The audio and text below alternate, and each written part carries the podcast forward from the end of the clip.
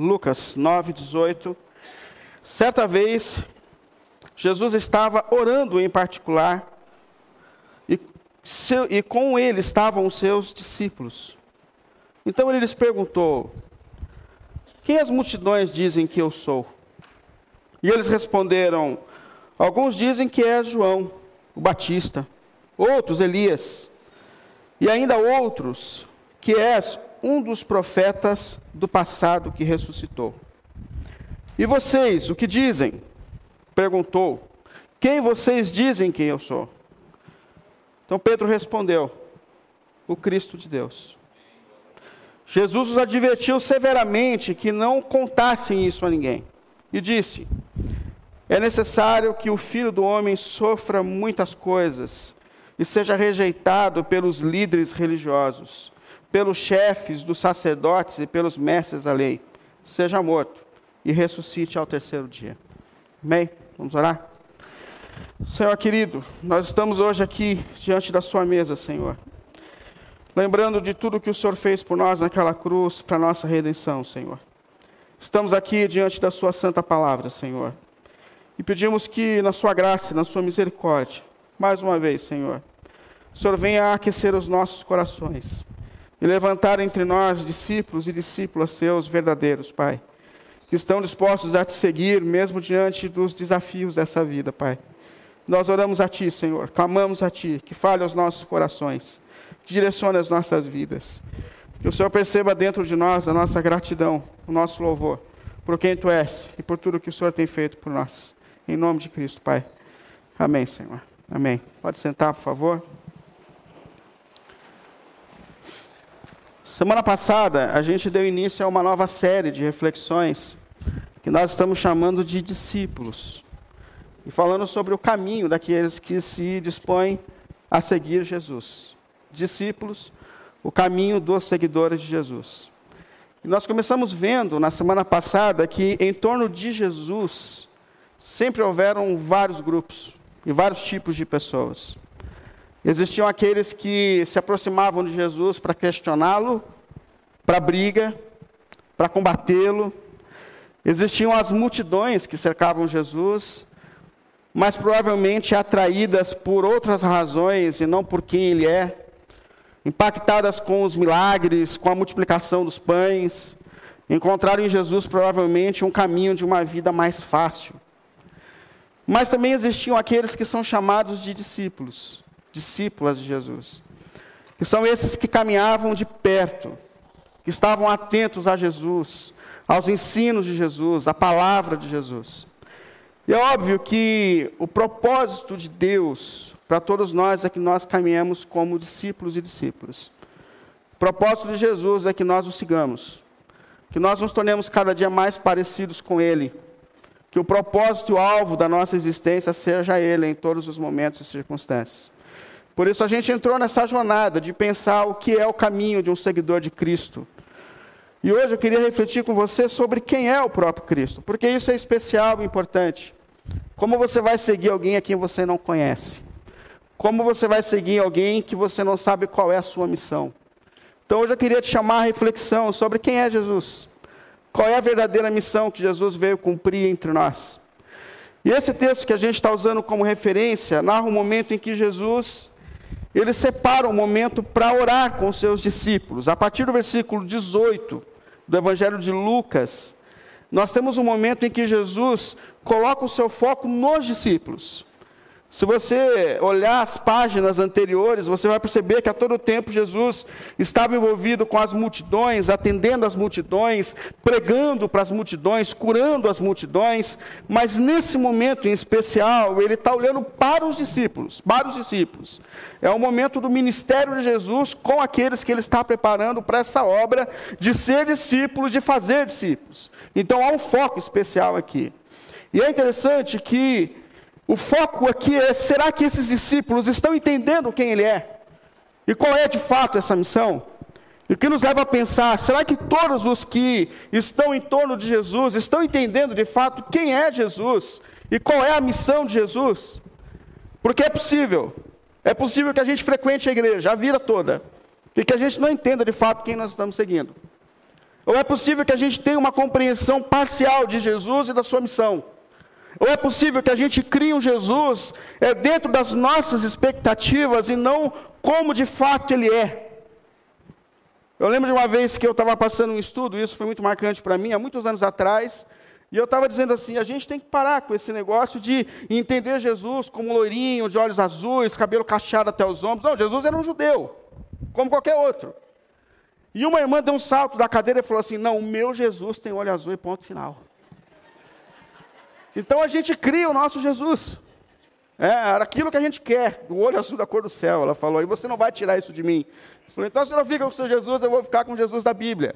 Mas é isso, por vezes nós criamos o nosso Jesus dentro das nossas expectativas. Mas é importante a gente observar que Jesus quer sim que nós o conheçamos, que nós entendamos de fato quem Ele é e o que Ele veio fazer entre nós. E é por isso que Ele está aqui nesse momento com os discípulos e lhe pergunta: o que dizem as pessoas a respeito de mim? Ou seja, qual, qual é a opinião secular a respeito de mim? O que, que as pessoas por aí estão dizendo é, sobre quem eu sou? E eles dizem: olha, Senhor. Alguns estão dizendo que o Senhor é João Batista que voltou. Ou um dos grandes profetas do Antigo Testamento. Ou mais um desses grandes homens que se levantaram sobre a história. Quem sabe Elias, o grande profeta Elias. E é importante a gente perceber que essas pessoas têm uma visão limitada a respeito de Jesus elas não entendem de fato quem é Jesus, elas podem até comparar Jesus com uma das grandes personalidades, mas elas não estão entendendo de fato quem é esse que está entre nós, quem, quem é esse que veio habitar entre nós. Há uma limitação aqui sobre quem ele é, sobre qual é a sua verdadeira missão. E eu acho interessante que, apesar dessa opinião confusa a respeito de quem ele é, Jesus não se preocupa com isso. Ou seja, Jesus não está preocupado com o que estão dizendo dele. Diferente de nós, Jesus não tem um problema aqui de estima é, com relação a que ele é. E quando Jesus fala aos seus discípulos o que as pessoas estão dizendo de mim, ele não está preocupado com a opinião secular, ele não está não tá confuso a respeito de quem ele é. De fato, ele quer saber o que as pessoas estão dizendo a respeito dele na visão dos discípulos e para poder falar com os seus discípulos. E eles começam a explicar, falam, gente, tem gente dizendo que o Senhor é tudo profeta, líder, mais um mestre. E Jesus não se preocupa com isso. Mas a questão é que Jesus ele se importa com a visão que os discípulos têm dele. Ou seja, se você se determinou a seguir Jesus de perto, sair do meio de uma multidão e caminhar perto de Jesus, Jesus se importa com o que você entende a respeito dele, sobre qual é a missão dele. Jesus se importa com você. Jesus se importa com o que você está entendendo a respeito dele. Ele se importa com você. E por isso então que ele para de falar sobre o que as pessoas pensam dele, e nesse momento em especial ele olha para os discípulos e fala assim: tá, essa é a opinião secular a respeito de mim. Mas aí ele olha no versículo 20 e fala assim: e vocês? O que vocês dizem? E perguntou: quem vocês dizem que eu sou?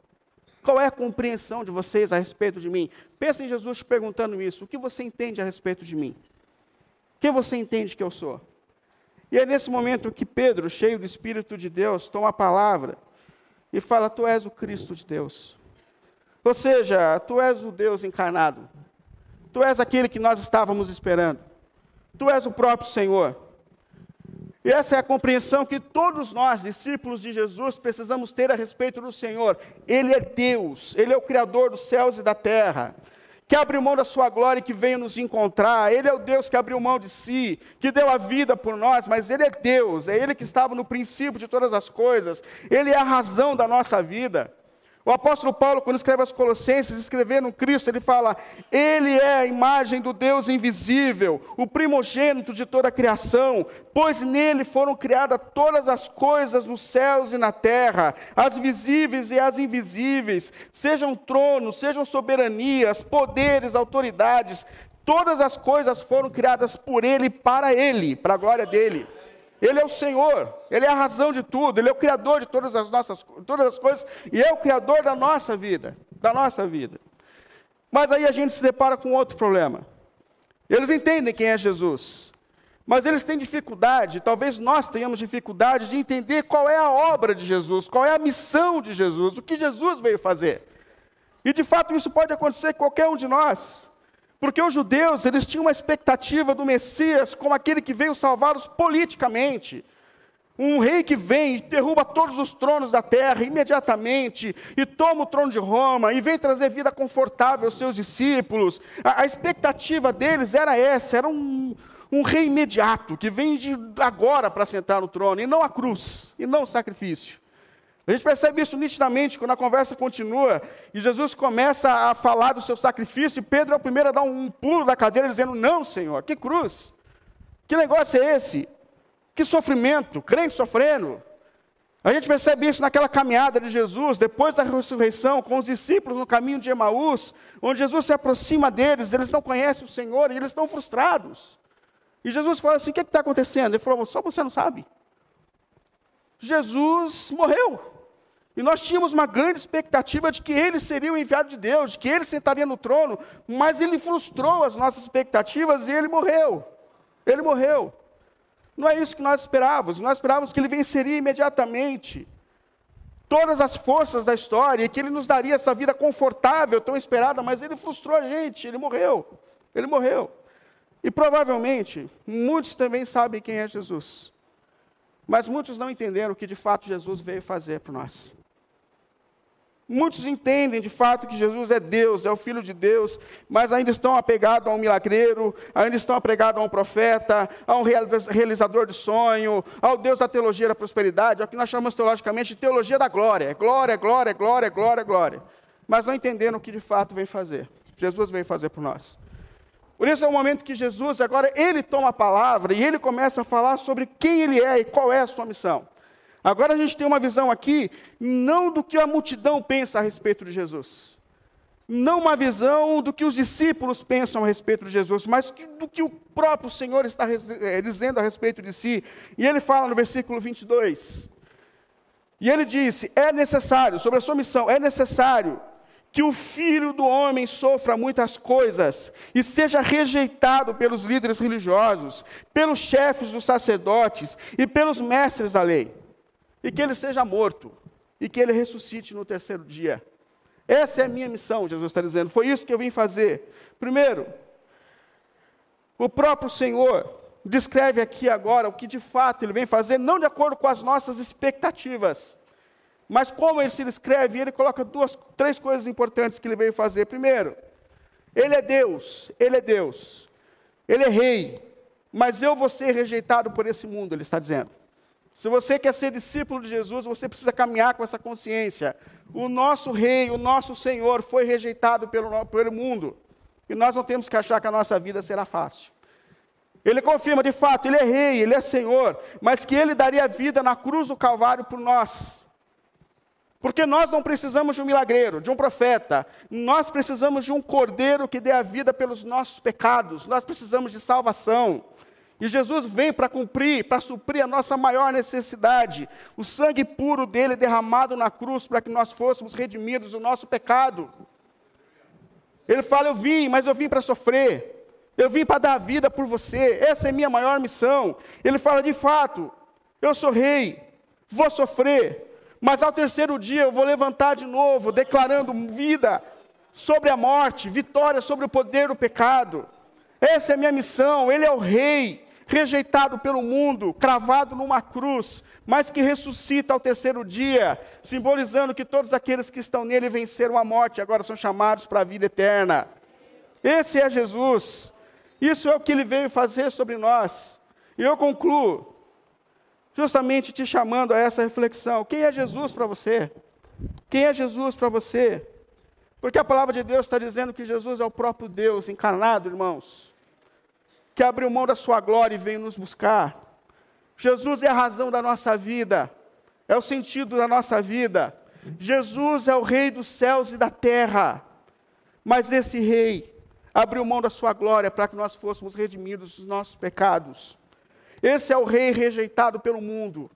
Esse é o Rei cravado numa cruz por minha causa e por tua causa. Mas esse é o Rei que ao terceiro dia ressuscita simbolizando vida e vitória para todos aqueles que estão nele. Esse é o rei que está sentado no trono hoje, à destra do Pai. E esse é o rei que muito em breve há de se levantar para nos buscar, para, para sempre morarmos com ele. Ele é o rei que vence pelo meio do seu sacrifício. E nós vamos falar da vitória que nós temos por causa de Jesus, mas sem esquecer do sangue que ele derramou naquela cruz, para que nós fôssemos livres e declarados mais do que vencedores por causa dele, do sacrifício dele naquela cruz. E é isso que nós estamos fazendo hoje aqui, nos reunindo, lembrando que a nossa vitória vem por causa do corpo dele moído na cruz e por causa do sangue puro dele derramado por nós, para que nós fôssemos redimidos dos nossos pecados. Glória a Jesus, o nosso Rei, Deus dos céus e da terra, que deu a vida por nós e que muito em breve há de vir nos buscar. Amém? Ficar em pé, em nome de Jesus.